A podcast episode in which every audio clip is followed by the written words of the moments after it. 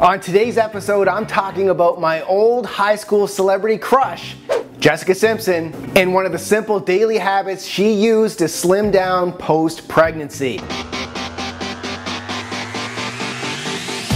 Thanks for joining me today, Live Lean Nation, on another episode of Live Lean TV. I am your host, Brad Gouthro, the number one expert teaching you how to live lean 365 days a year. I'm very excited to share Jessica Simpson's simple daily weight loss habit that she used to melt off her post pregnancy baby weight. So, for those of you that don't know Jessica, she was my high school celebrity crush until boy bander Nick Lachey from 98 Degrees stole her from me. But I ain't hating on you, Nick, because I ended up pretty well with another blonde beauty also named Jessica. So since I'm now a grown ass man who doesn't follow celebrity gossip, I stumbled upon an article in Women's Health that Jessica Simpson now has two kids and learned about this simple strategy she used to regain her fit and healthy trim body. Yes, it includes eating healthy, drinking smoothies, and lifting weights three times a week, but the single habit that I really want to highlight that helped her get back in shape and stay there was, wait for it, daily walks. No, it wasn't some ancient Asian magical pill. It wasn't a liquid diet of celery. It was a healthy, balanced diet, strength training, and daily walks. I read Jessica would aim for 8,000 to 10,000 steps a day, or about four miles.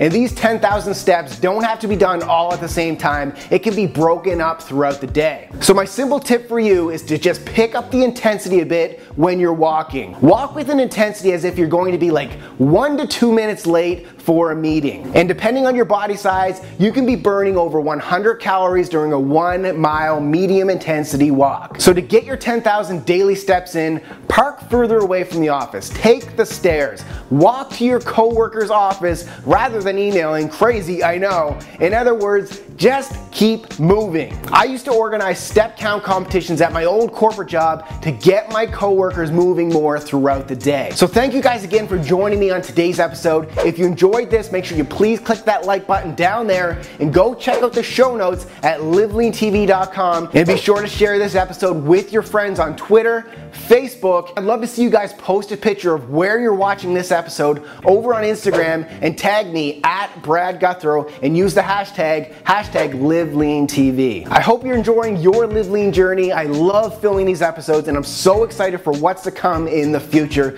So please make sure you click subscribe below and stay tuned. Thanks so much for joining me and keep living lean. Today's episode is about taking action and following new approaches to change the things you're not happy about.